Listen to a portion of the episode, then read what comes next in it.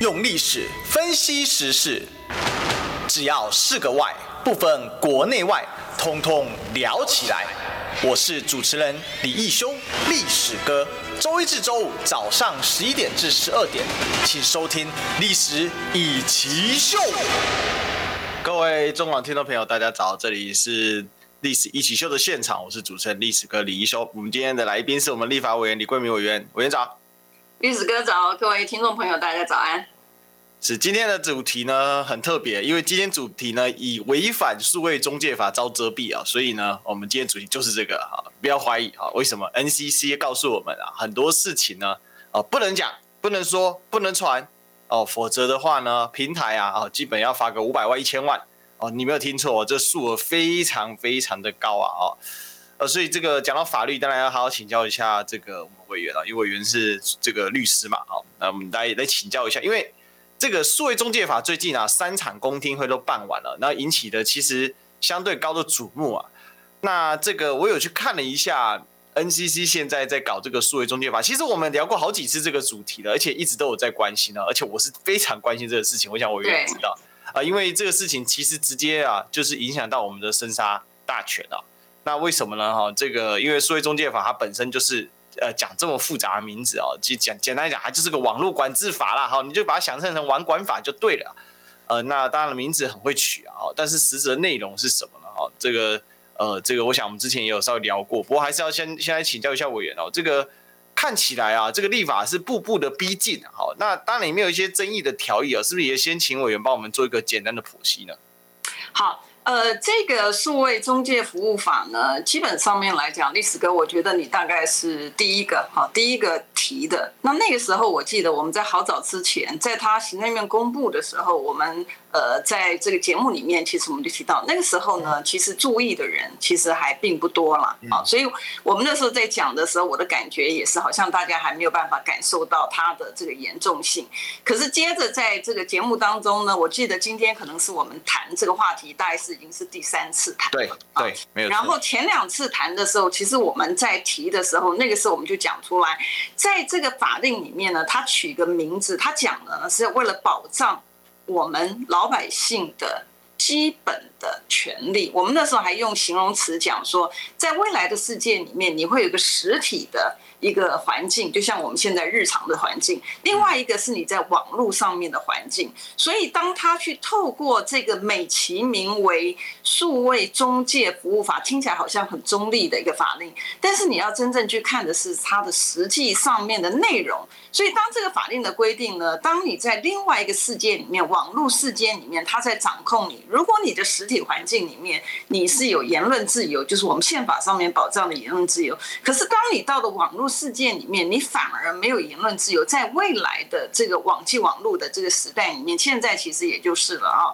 网际网络的时代里面，你会发现你的言论自由已经不存在。这也就是为什么我们觉得说，这部法令不管它叫什么名字，它名字取得再好听，但最重要的还是要看它内容。我记得我们在第一次跟第二次受访的时候，我们就提出来，它里面有个非常严重的条文。这个条文里面的规定呢，就是说行政单位啊，他还列下来。很多的这个除了 NCC 之外，他还讲法务部啊等等的内政部啊各个机关单位，呃，卫福部当然也是其中之一。对。那么，当他觉得你的这个言论呢，他他说你是这个假讯息的一个情况之下，在没有取得法院的裁定之前，他居然可以直接在上面标标示，它要有警示可以出来，这个是绝无仅有的，在全球，我觉得大概只有台湾。居然是对于前置言论的自由呢，走在这么先进啊，这个是第一点。第二点呢，大家可能也没有注意到，我们在立法院里面其实也召开过这个数位中介服务法的这个公听会。那个时候呢，我们就已经提出来，除了我刚刚讲说警示之外，而且它警示的时间可以长达三十天的时间。所以你想想看，一个人的名誉在网络上面，在上面已经标示说你的这个东西是呃有问题的，标示了三十天之后，这个人在网络上面的生命。他的这个这个这个声望，他还能够还能够存在吗？这个最重要的一点是说，好，这些的平台业者，当你行政单位给了他这个要求，要求他要做警示的时候，他敢不敢不做警示？我可以告诉大家，他们不敢，为什么呢？所谓的不敢，它是有原因的，因为在这个法令里面规定呢，这些的平台业者如果他要免责，那他就是按照行政单位的这个要求去做。所以站在平台业者，他要保护他自己的权利的时候，当然主管机关给他，他也不管他的实际上面的情形是不是真如这个主管机关所提到的内容。当他不去做这个警示的话，他就有责任；可是当他去做警示的话，他就没有责任，即便是错的。他也没有责任，所以你试想，这些的 giant 这些巨擘、这些的网络的平台的业者，当他收到行政单位的这个要求的时候，他会不照做吗？他一定是照做，因为他第一个要请求要找的就是说自己的一个免责。所以你去看他这个条文，它的搭配的一个情况之下。造成的结果就是说，当我行政单位给你平台业者一个通知，要求你要做警示的时候，你就要做警示。平台业者为了保全他自己的权利，他也做一个警示。那大家试想，在这样的情况之下，台湾还有民主吗？绝对委员，他他这里面哈，他其实不只是警示，因为现在大家在讨论的，今天很多人都开始换头像。我看稍早有人传给我说，那个韩韩冰哥哦，他也他也换了，就是这个本头像已被数位中介法。啊、呃，这个呃，以违反数位中介法哈，已被下架，哈，已被遮蔽，已被删除。我今天稍早的时候也跟我的这个呃，就是观众们开了一个小玩笑，也不算小玩笑，就幽默一下了哈。就是我就我就发了一个文，叫做“本文违反数位中介法，已被删除”，括号 NCC。然后呢，现在有八百多个赞，很多人就说哇，真的被下架了吗？可是我跟大家说，将来真的是这个样子。为什么？因为第三场公听会的时候，包括像是巴哈姆特的副执行长陈建仁，他就有上去直接说，他说如果遇到这个状况的话，比如说他假设有人在平台上讨论毕业论文议题，某 A 张贴贴文说指称候选人某某候选人哦论文涉及抄袭，但因为这个可能涉及诽谤，如果平台看到这个贴文，那到底要不要删文？那另外呢，如果 B 又针对这个议题呢，表达这个抄袭贴文有误，那这个贴文到底要不要删？哦，那这就是一个关键，因为他其实刚才委员提到说他是标注，其实他不只是标注，他甚至是可以进一步要求平台业者先删除，然后直接下架，这个是很恐怖的事情，因为。因为他说什么，还要请法院开一个四十八小时的快速渠道，快速来审定说，如果主管机关哦，那刚才我有提到那个主管机关哦，我把那个主管机关哦跟这个呃跟大家念一下啊，就是你你看他那管有多广哦，本法所规定的，这是第三条，数位中介法第三条，本法所规定主管机关哦哦这个事项啊。卫生的卫生福利主管机关啊，就是相关的啊，包括什么药品等等等等。文化主管机关、交通、经济、法务、内政、警政、教育、金融、公平交易、农业，这个选务、数位中介主管机关都包括他自己哦，然后还有其他，所以基本上是全方位涵盖的，什么都涵盖了。那如果是这个样下去的话，那这些机关全部都可以透过这个法条，然后直接来讲。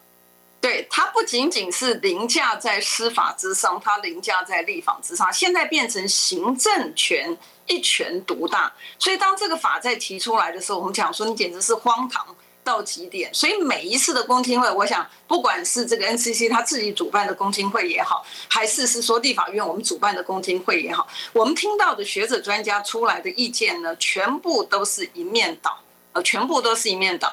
呃，我要提醒一下，当大家如果看到学者专家讲说他们不介意，呃，就是说不介意，就是说有个类似的像国外的这个，呃，像真正的有实质的这个数位中介的一个服务的那个学者专家的确有讲过，但是跟今天 NCC 提出来的内容是完全不一样的。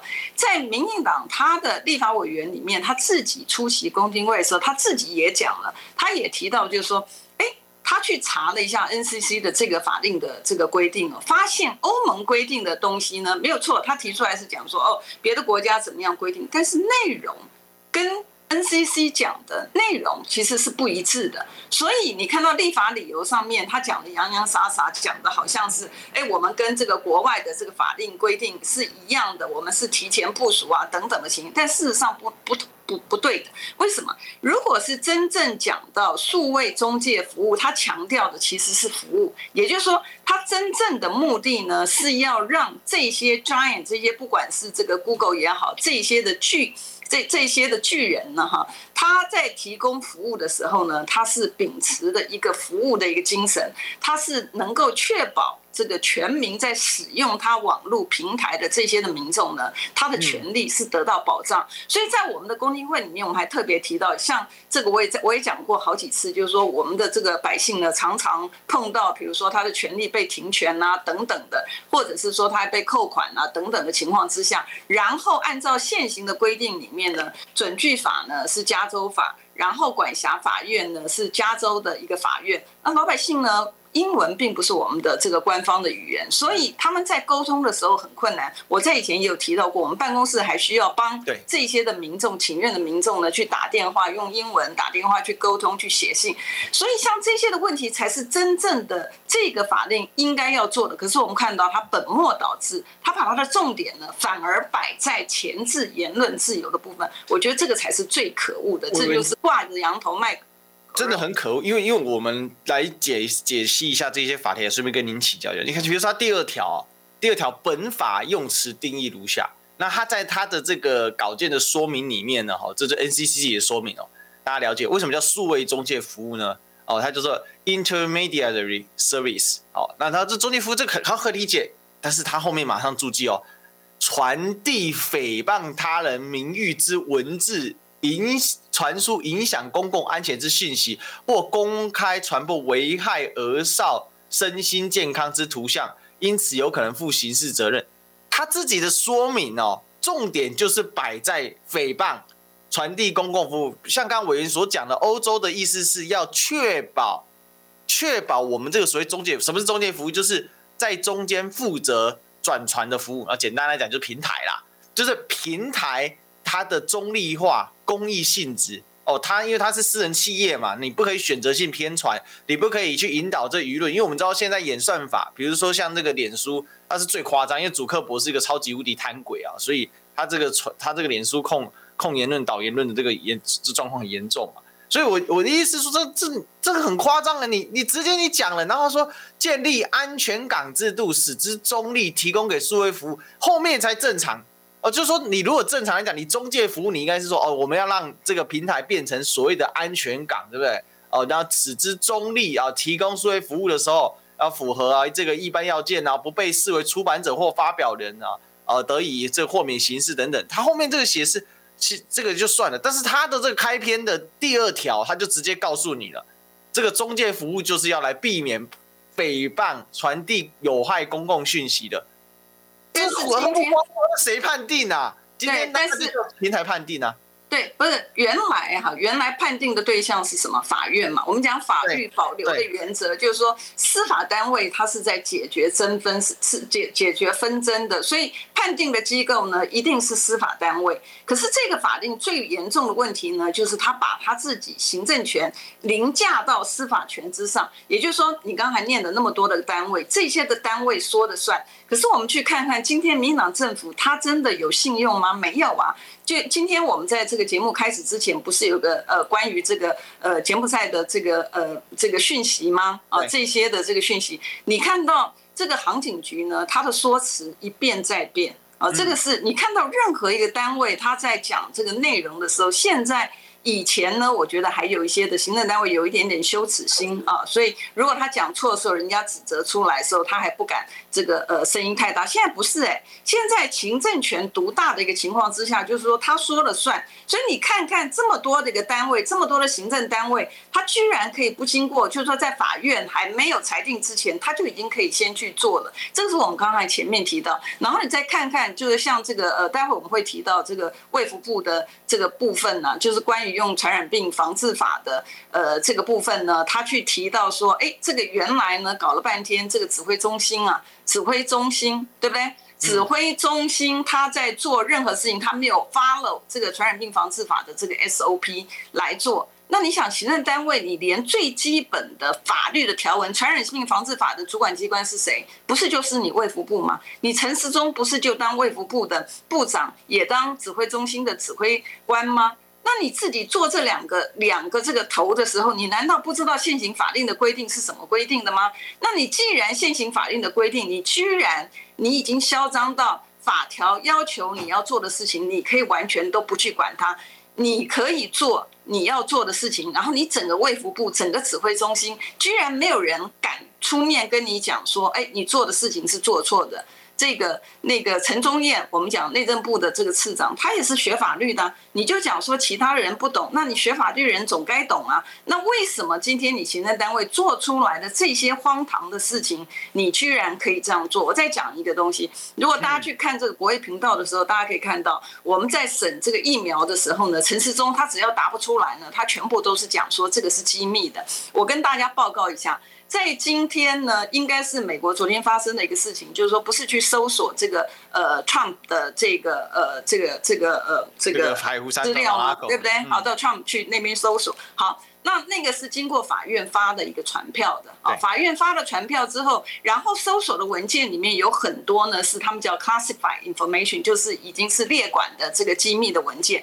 即便在那种情况之下，他都必须要公告，他只是把机密的部分我们讲。Redacted 就是把它遮蔽，呃，只有把机密的部分遮蔽而已。你今天作为陈时中，你作为不管是这个卫福部也好，或者是指挥官也好，你居然对于你所执掌的东西，我们就不要讲说他是故意的好了，我们就讲说你对于你执掌的东西不熟悉到，或者是说你做了之后，好歹你各个行政部门你都有你的法规会嘛。你的法规会的人居然也不敢出来跟你讲，所以你今天用这些的行政部门，你去做判断，然后你判断出来的结果是老百姓要接受你的判断，也就是说，像刚刚提到的说，真正的假讯息的来源者是谁？其实就是你行政部门嘛。我们今天到目前为止，多少的假讯息其实是来自你行政部门。你好歹自己做好之后，如果说你没有假讯息出来的话，你还可以要求老百姓说，哎。你是你你你你是你是独立的啊，然后你是，可是你今天没有啊，今天说的假。你还记得陈时中他之前不是抹黑 BNT 吗？嗯，说 BNT 是中国制的吧？对呀。请啊，请问他这个是不是需要被屏蔽一下？是啊，但是我觉得他，但是我觉得这个大家在最后事后啊，大家他最近还在讲哎，真的很夸张哎。对，所以我就讲说，你你自己自己都做不到的事情啊，自己才是真正的假讯息的这个提供者。然后你今天要把真正的讯息把它封杀掉，我觉得这个这个数位中介服务法有一个最严重的情形是，其实就是吹哨人。对，哦，吹哨人，你看看吹哨人呢，吹哨人当他知道有这些的情况之后，他要。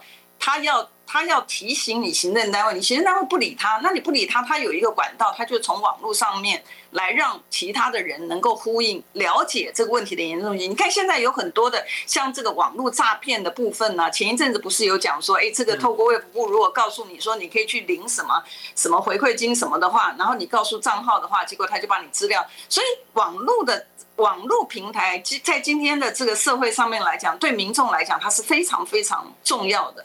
所以，当你在这个网络平台上面呢，当你也把它封锁掉的话，那它会造成一个结果。那吹哨人他到哪里吹哨？他要透过什么样的方式，这个去让不要讲说呼应了，他就讲说透过什么样的方式，他可以让其他的人免于受害。你今天因为你的这个行政单位的无为无知、无能无感。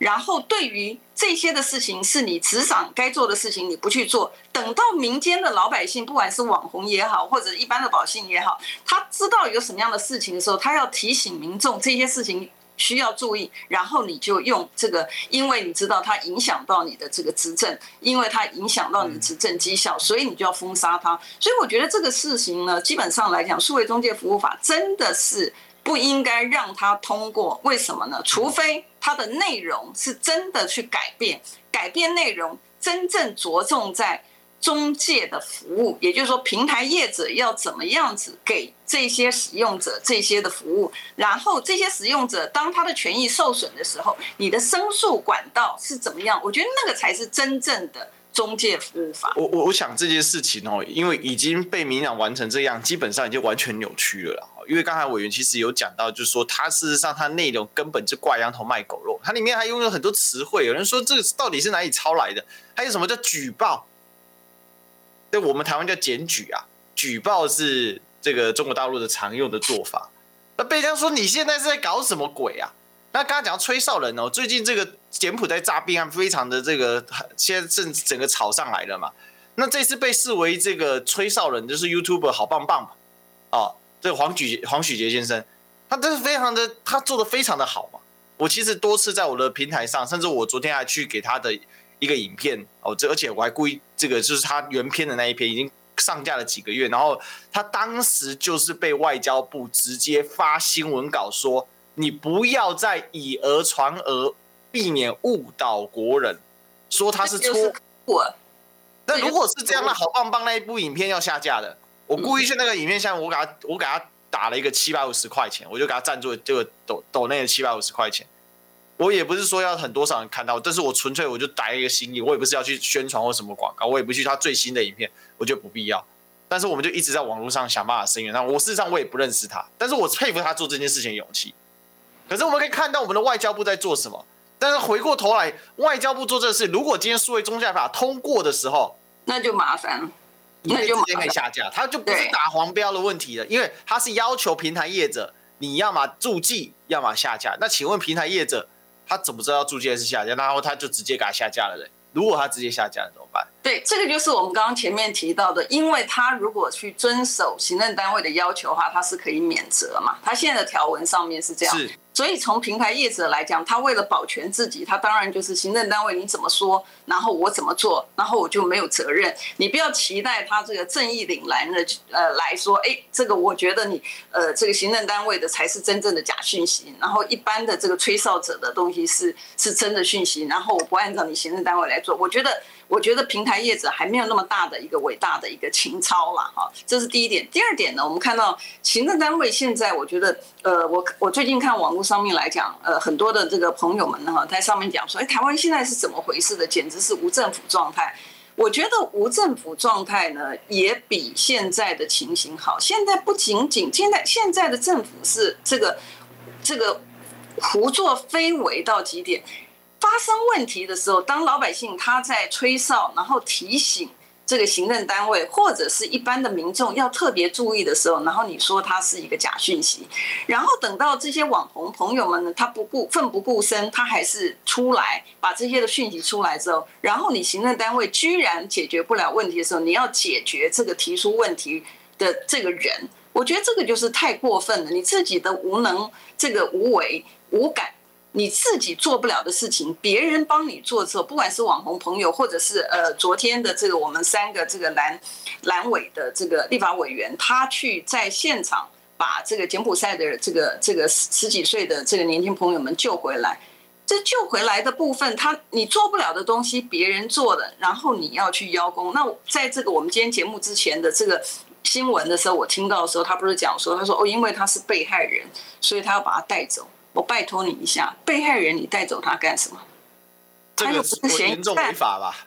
他又不是嫌疑犯。你你要说你把他当嫌疑犯，OK，好，那你就说你是把他当现行犯带走，那你证据在哪里来？对不对？那你既然讲说他是被害人，他既然是被害人，你把他他这个这个才刚进国门，然后你把他。带走你是根据什么东西？所以我觉得这个行政单位已经荒唐到极点，然后连这么荒唐的东西他都能够讲得出口。我觉得如果行政单位这么荒唐的事情他都已经可以讲得出口，将来还要当让行政单位当成一个判断的机关，那老百姓的权利到底在哪里？我觉得真的。真的没有一个民主国家是这样这样子玩的。我我我想很简单啊，以后我们可能广播也没办法做，对不对？一一打开呢，哦，本主题以违反数位中介法遭遮蔽。哦，那以后呢，我们干脆呢，这个都放广告就好了，放广告吧。你知道吗？不花一毛钱，听广告就能支持中广新闻。当然也别忘了订阅我们的 YouTube 频道，开启小铃铛，同时也要按赞分享。让中广新闻带给你不一样的新闻。用历史分析国内外，只要是个“外”，统统聊起来。我是主持人李一修，历史哥，请收听《历史以奇秀》。欢迎回来，这里是《历史一起秀》的现场，我是主持人历史哥李一修。我们今天的现场来宾是我们立法委员李桂明委员长。好。这个刚才我们在讨论这个数位中介法哈，这个有人问说主题是什么？本主题违反中介法已被遮蔽，NCC 好不好？好，那其实第二十六条更夸张哈，这今天反正因为这里直接在 PTT 直接炸锅了啦。昨天刚好有朋友在统计说，哇靠，整个 PTT 版面全部红爆的，要么就柬埔寨，要么就数位中介法。因为这事情真的很严重，我要跟大家讲，真的很严重。他一开始打标签，我就觉得算了，因为有人就讨论说，那如果打个黄标没事啊？结果虾米越讨论越发现，哎，这不是打黄标啊。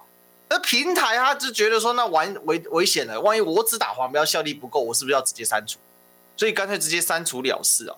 所以我们来看一下这个思考，就它第二十六条是什么呢？第二十六条啊，线上平线上平台服务提供者应采取适当技术措施及组织，且确保优先认证啊。举报者依第二十二条之一项提出之通知哦。那谁可以来担任这个举报者呢？啊，符合下列之民间团体得向主管机关胜任呢，他作为举报者，也就是说，今天比如说我这一条。影片出来，我这条我任何的讯息啊，哈，我跟你讲，大家讲，这到这个时代啊，不管是图片、文字，或是影像、声音，其实是同样的概念，它都是一个资讯的传播。什么是中介服务？中介服务就是在帮你传播。除了我跟委员如果面对面讲话的话，那我们就没有中介服务，因为我们是直接讲。但除了这个之外呢，包括我们现在透过哦，不管是 Google Meet 的连线，或者是。我们到了第三方的平台，那传统平台当然本来就 NCC 纳管，譬如说广播电台，呃，或者是电视台这些，早就已经被管得死死严严的，这个我们都知道。我们在有时候在中广讲话，都在想说，嗯，会不会被 NCC 发函？等下这节目这个下礼拜搞不好就停了，对不对？哦，那现在的状况就是他要纳管所谓的第三方平台，而这个平台它是任何形式，基本上就是数位传播这一块，也就是所谓我们的媒体，呃，就是所谓的这个。不管是社交媒体或是各种社交平台，它里面刚才我讲到说，什么人可以来当吹哨者呢？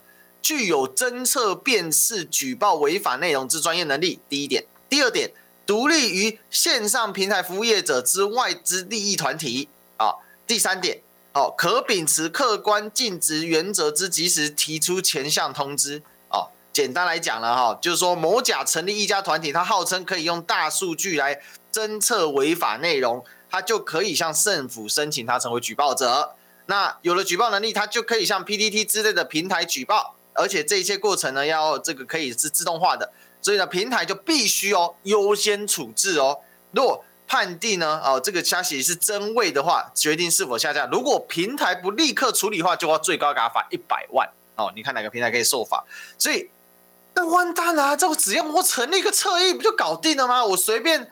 我随便这个什么搞个三十个人，搞一个这个社会团体，好，这地方级的还不用什么门槛，然后我就说，你看我有这个能力，我去申请。那如果政府跟人就这些人就是套好的，那他就直接变成什么举报的吹哨者。他一个举报吹哨者，他可以成立几个，而且他讲的很有趣哦。他说哦，他说是独立于线上平台服务提供者外资利益团体，他并没有告诉你说这个团体是。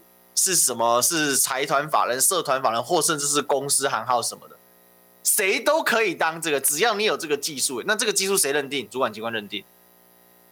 所以我以为这个事情很严重哎，他现在搞这个呢，不打紧，他说这个啊，我们没关系，你不要担心，我们会给法院搞个四十八小时的快速通道。人家说法院就忙死了，谁有时间管你什么四十八小时快速审判通道？啊，没关系，我们还有其他补救办法，我们还有第三方的吹哨者。但是我吹哨完，你要处理哦。我就想很好奇啊，他吹哨完，那平台业者说，那你判定的是有问题，我不处理可不可以？哎，不行哦，你不处理的话，罚一百万。对，那对平台业者怎么办呢？你任何判定的，我只好通通下架啊。我只下降，我就不会被罚一百万了。那那这这这怎么搞？这是荒谬到极致嘛？那我一个人可以开个三个、五个、十个，那我就每天检举、检举、检举。我靠，那这简直什么？比神射手还厉害，百发百中啊！这一发入魂啊，太夸张了！这一条简直是霸王条款中的霸王条，他只要搞一个外围团体就搞死你。那现在民进党外围团体多不多？公都盟是不是？那大家都知道嘛？那么这个事事实查核平台，你去看看里面什么人组成的。所以我我我这这件事，我觉得毛骨悚然啊。是啊，所以所以除了二十六条之外，其实基本上面来讲，那个十一条、十八条都是非常严重的条款嘛。是啊，十一条的话，就是我刚刚前面提到的，他讲说，他就讲说，他说你在这个知悉这个涉涉，他不是讲违法啊，他讲说你知悉涉涉嫌嘛。涉嫌，他没说你违法，他只要说你涉嫌违法的情况之下，你立即移除他的资讯，你知道，或者是限制他的接收，你就。哦，这个也很夸张，第四条。对，他上面第十一条，而且他指定的是资讯储存服务提供者，也就是第三方平台。对，有下列情形者，哦，你这个对储存使用者要求提供资讯哦，不负民事刑事责任。然后就刚才委员所讲的，只要知悉哦，就立即移除该资讯或限制其接取前项使用者。对，哇靠，那么看到只要疑似啊，知悉的就是可能，他只要设。涉好，他只要涉及，所以你今天不管是这个行政单位来通知你，不管他对还错，他没说他已经违法啊。啊！行政单位，我们刚刚前面讲的主管机关，他来通知你说，哦，这个东西有问题，我已经跟法院申请，所以你一移除，你就不会。所以我们讲说，他法条这个内容，实际上面在用的一个结果，它是非常严，它是非常严重，它等同是钳制老百姓的自由。将来在网络社会里面，你没有。言论自由，可是你看哪一个民主国家是这个样？每一个国家他在做数位中介服务法的时候，他的目，他的他的主要的目标是指向于这些的很，我们讲说 giant 这些巨巨人啊，这些巨人网络上面的巨人，他就确保这些巨人呢不滥用这些使用者的个资。啊，然后呢，不会去做其他的目的使用，它规范的目的是在这里。可是我们看到，我们今天台湾的数位中介服务法呢，是反而不在乎对于 Giant 的这个责任，而反而是讲说，你只要听我行政单位的，或者是刚才历史哥提到的这个第三方的这个意见。的情况之下，你只要照做，你就可以免责。这个哪里是一个民主国家在对于数位中介服务法所应该要规范的一个内容？这今天已经是本末倒置。今天你可以看到整个数位中介服务法出来的结果，如果真的让它通过，因为现在民进党在国会里面是呃过半数嘛，好，所以他要通过他很容易。但是如果一旦让他通过的话，我们等同是我们的网络戒严时代的道理。所以其实这事情已经就是荒唐到你很能，我我就跟大家讲这个，因为为什么我们现在这样这边说？因为他真要通过，你真的没辙啊。对，现在我过半呢，他的他的国会他就是过半了。而且我跟大家讲哦，在公共政策网络参与平台上面哦，数位中介法草案征询意见哦，六月二十九号贴上去哦，那现在正在征询中哦。刚刚的最新消，刚刚最新数字哦，因为这个事情慢慢在发酵当中了。这个平台是要登录的哦，也要申请账号的。像我刚才想按不行，因为他要申请，所以你没办法洗，你还是要登录账号。好，百分之多少人赞成呢？零，因为一趴都不到。百分之九十九以上反对，一万零七百七十五票反对，五十三票赞成，五个无意见，是完全压倒性的。反对这个法律，就是在公共政策平台上，就是可以知道说，因为现在就是大家跑去投票嘛，大家觉得太荒谬了嘛，就这事情太荒谬了嘛。我给大家看一下，对不对？数位中介服务法草案征询，这个五十三个赞成，一万零七百七十五个反对啊。那为什么大家反成这个样子？我觉得不容易耶，我觉得很不容易啊。对，而且已经开始引起大家的。一一大家的关注了，对对对，因为你看，我们我们是从行政院公布的时候，我们就就就谈这个议题嘛。那我记得我那我们那时候谈这个议题的时候，大家都在想说你在讲什么东西啊？到底是为对对，对？然后那时候讲第一个时间点，我们就提出来十八条的严重性啊，严重到什么样的程度？所以你看十八条也好，那个听众朋友你去看一下十八条、十一条。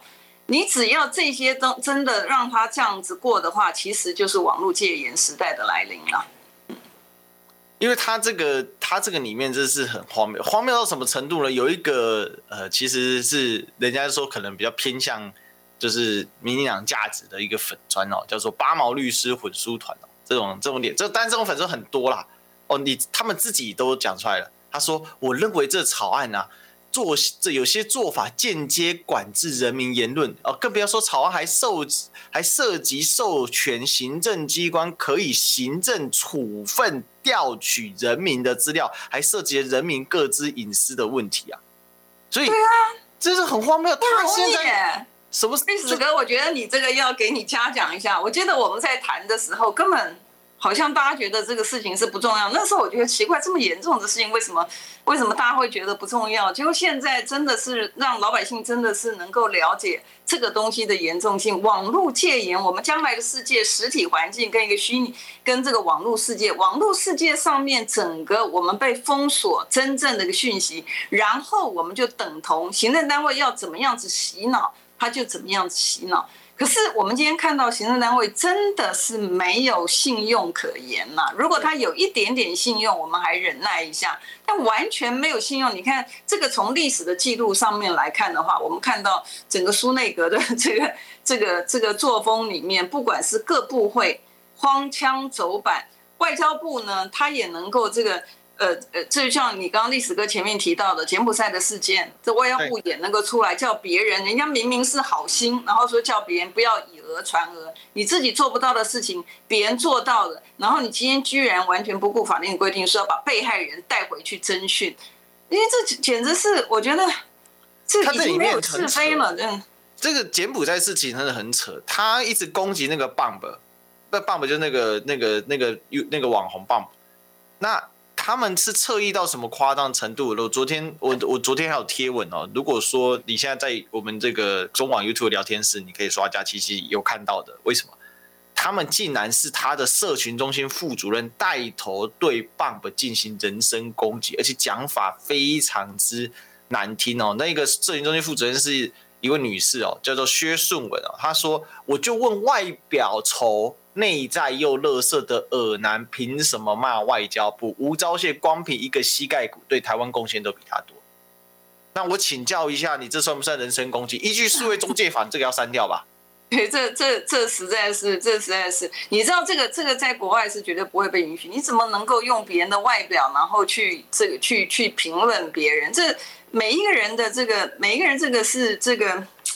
这个都是有自己的那个，你要在国外，他教的就是说，每一个人都是很 special，就是说你每一个人都是很特别，你有你的特殊的才能。我觉得台湾什么时候被搞成所有东西，这个都要用对立的方式，然后都是要去用丑化别人的方式来凸显自己的。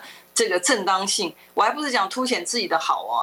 你今天所有的东西都是要去丑化别人、抹黑别人，然后才显示出来你没有那么黑。我觉得这个不对啦，这个整个是这整个让台湾的整个的价值，还有台湾将来竞争的竞争的场所，不是只有国内嘛？你竞争场所是国际，你在国际间上面来讲，这一套是不管用的。那你把整个台湾的。真正该要有的建设你不去建设，然后搞到今天台湾这样的一个情况，然后年轻朋友因为在台湾没有机会，所以他才会往外去发展嘛，不然的话谁喜欢？哎，这个这个根据外交部判定，这个要被数位中介法所屏蔽的哦，这个要下架，好，立刻下架。所以为了避免我们这个广播下架，我们进个广告。听不够吗？快上各大 Podcast 平台搜寻中广新闻网。新闻还有精彩节目都准时推送给您，带您听不一样的新闻。中广新闻，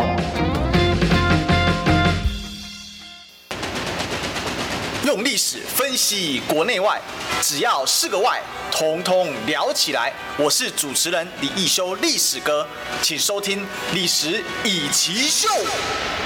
欢迎回来，这里是历史一起秀的现场，我是主持人历史哥李易修。我们今天的来宾是我们立法委员李桂明委员长。大家好。啊，我们即将中午哦，我想这个就多多多聊一点好，让大家怎样好，对不对？这个这个胃口大开，好，跟大家多讲一点资讯。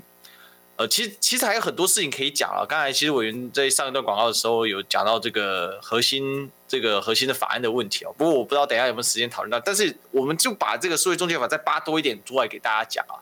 因为在第三场公听会呢，我要先跟大家讲 NCC 下流到什么程度哦。我昨天我就故意去点那个公听会的影片，三场都不给你留言，直接不让你下面留言。我不知道 NCC 到底想怎么样哎？你一个公听会，你是要公开给人家讨论，那你网络上的影片放上，你为什么不给人家留言？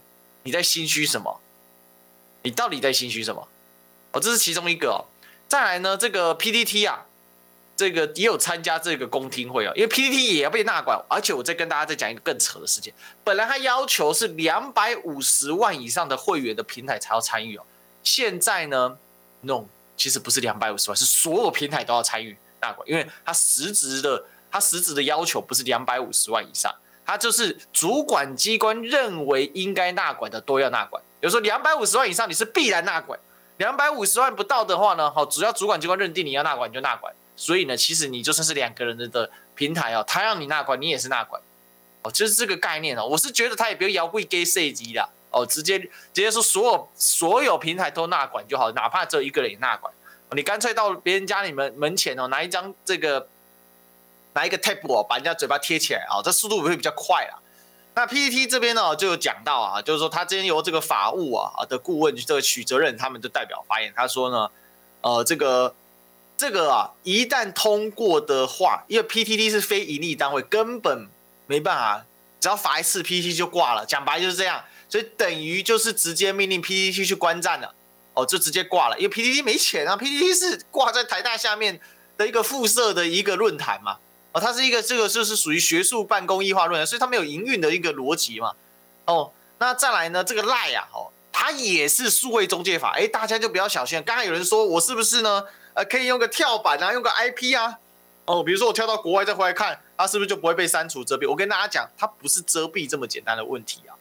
这个如果是遮蔽啊，你可能换个 IP 就看得到，它是直接给你删除哦。然后另外呢，贴黄标不准传播，贴它不是贴黄标这么简单。我们我们 YouTube 贴黄标哦，我要跟大家解释这个概念。YouTube 贴黄标就是你的广告收益受损。比如说你一本来呢，每播放像 YouTube 的设计是每一千则广告给你多少钱哦？假设你每一千则广告可以拿到。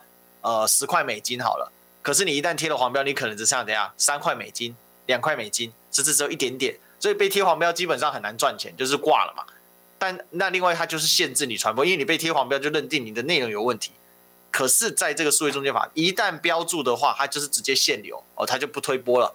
那 那你等于等于跟删除没有两样嘛？所以删除跟在这个数位中介法里面的贴标有什么差别？没有差别。那赖呢？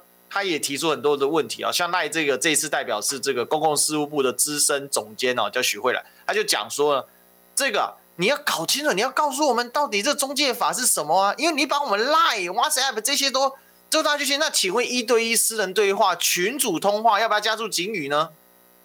要不要纳入呢？那如果说我们聊天聊赖聊到一半的时候，突然跳出一个警语。本此言论已受这个数位中已违反数位中介法，然后就叭被删除了，是不是要做到这个程度了？都不敢解释，不敢面对，真的是让人家觉得是是傻傻眼到一个傻眼到一个极致的一个状况啊！那到底什么认怎么认定？所以我以为这个问题真的是很荒谬、很夸张。这些平台业者，我觉得他们还很客气。我觉得 NCC 你就有胆一有有价值一点啊，你就公开的 YouTube 直播哦，或者是 N F 一直都没关系，你就看看下面留言是喷你还是支持你，你就试看看，他就不敢嘛，这我就很夸张了。对我我我觉得是这样子啦，这个东西你可以看到 NCC 其实基本上来讲，他是真的很心虚啦。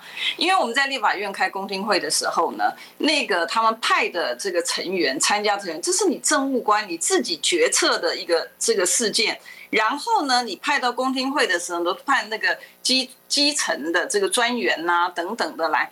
你如果觉得数位中介服务法这么重要的话，你不难道是你的政务官？最起码你部长不到的话，你市长应该到嘛？你主委不到的话，你你这个副主委到，或者甚至你的这些的委员到也都可以啊。没有，没有，他就是把基层的，因为基层我们看到的时候，其实也不想让这个基层的这个。这个公务人员当夹心饼干嘛，啊，所以你会看到，如果这个法定真的有这么重要，因为既然是你政务官拍板定案的这么重要的法案的这公听会，你决你做决策政务官，为什么你不亲自参与？为什么你是让基层的公务员来帮你背黑锅，然后来让他当成这个被被挨打的一个对象？这个是不对的嘛。所以你从这个角度上面来看，你就可以知道行政单位心不心虚。他心虚，可是他要不要做？他要做，而且即便反弹的声浪到现在为止了，刚出来时候大家不知道他是干什么。现在反弹反弹的声浪这么大的一个情况之下呢，他还是说不清楚、讲不明白。可是他就是要让他过，这个是最严重的一个事情。是，而且 NCC 其实在前阵子已经把他的网管处给成立了嘛。确切名称我忘记了，就是网管处成立。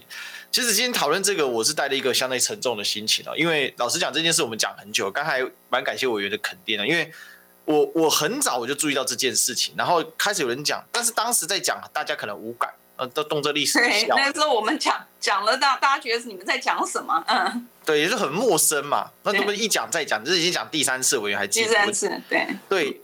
那当然我会继续追这个事情下去了，对，因为这个这个，因为我我们也要多跟委员请教关于法律的问题，那也要麻烦委员，就到时候在立法院的时候，真的要，我们也不知道挡不挡得住，老实讲，哦，真的，因为他就把你抬出去也没有办法，哦，这是他硬给你干，可是。